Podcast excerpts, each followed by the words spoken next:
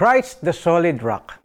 Ang famous gospel hymn na On Christ the Solid Rock I Stand ay isinulat ni Edward Mote noong 1834. Lumaki siyang palaboy-laboy sa kalye dahil busy ang mga magulang niya sa pag-asikaso sa bar nila.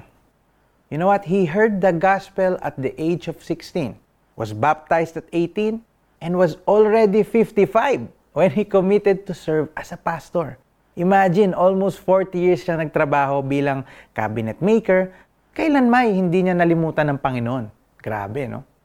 Noong minsang papasok siya ng trabaho, naisip niya magsulat ng isang hymn about the gracious experience of a Christian. At nabuo niya ang chorus na to. On Christ the solid rock I stand. All other ground is sinking sand. His fellow churchmates were so encouraged that they even requested a copy of it. Kaya naman, nagprint siya ng libu-libong kopya at pinamigay niya sa kanila. And many years later, wow, the Lord granted his desire to serve as a pastor. He was already nearing his senior age when he became one, yet he faithfully served for 21 years with no absence on Sundays. Grabe.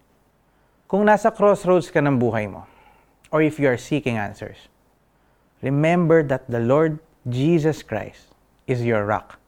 He is a rock like no other. In Christ, there is security and stability. At ang payo niya sa atin ay makinig tayo sa kanyang salita para matulad tayo sa isang taong nagtayo ng bahay na ang pundasyon ay bato. Dumating man ang bagyo, hindi po tayo magigiba. Jesus transformed the life of Edward Mote and enabled him to serve faithfully. And centuries later, the hymn he once composed on an ordinary day is now an enduring reminder of hope for many. Grabe, no? Pray po tayo. Lord Jesus, nagtitiwala ako na ikaw ang aking solid rock. Sa mga oras na ako'y nahihirapan, naiinip at nanghihina, patatagin mo ako through your word. By your grace, I will continue to build my life together with you. In Jesus' name we pray. Amen. Alright, application time po tayo. Listen to On Christ the Solid Rock or also called My Hope is Built. And imagine yourself standing strong in Christ and His Word as Matthew 7 verse 24 says, Kaya't ang bawat nakikinig at nagsasagawa ng mga salita kong ito ay may tutulad sa isang taong matalino. Nagtayo ng kanyang bahay na ang pundasyon ay bato.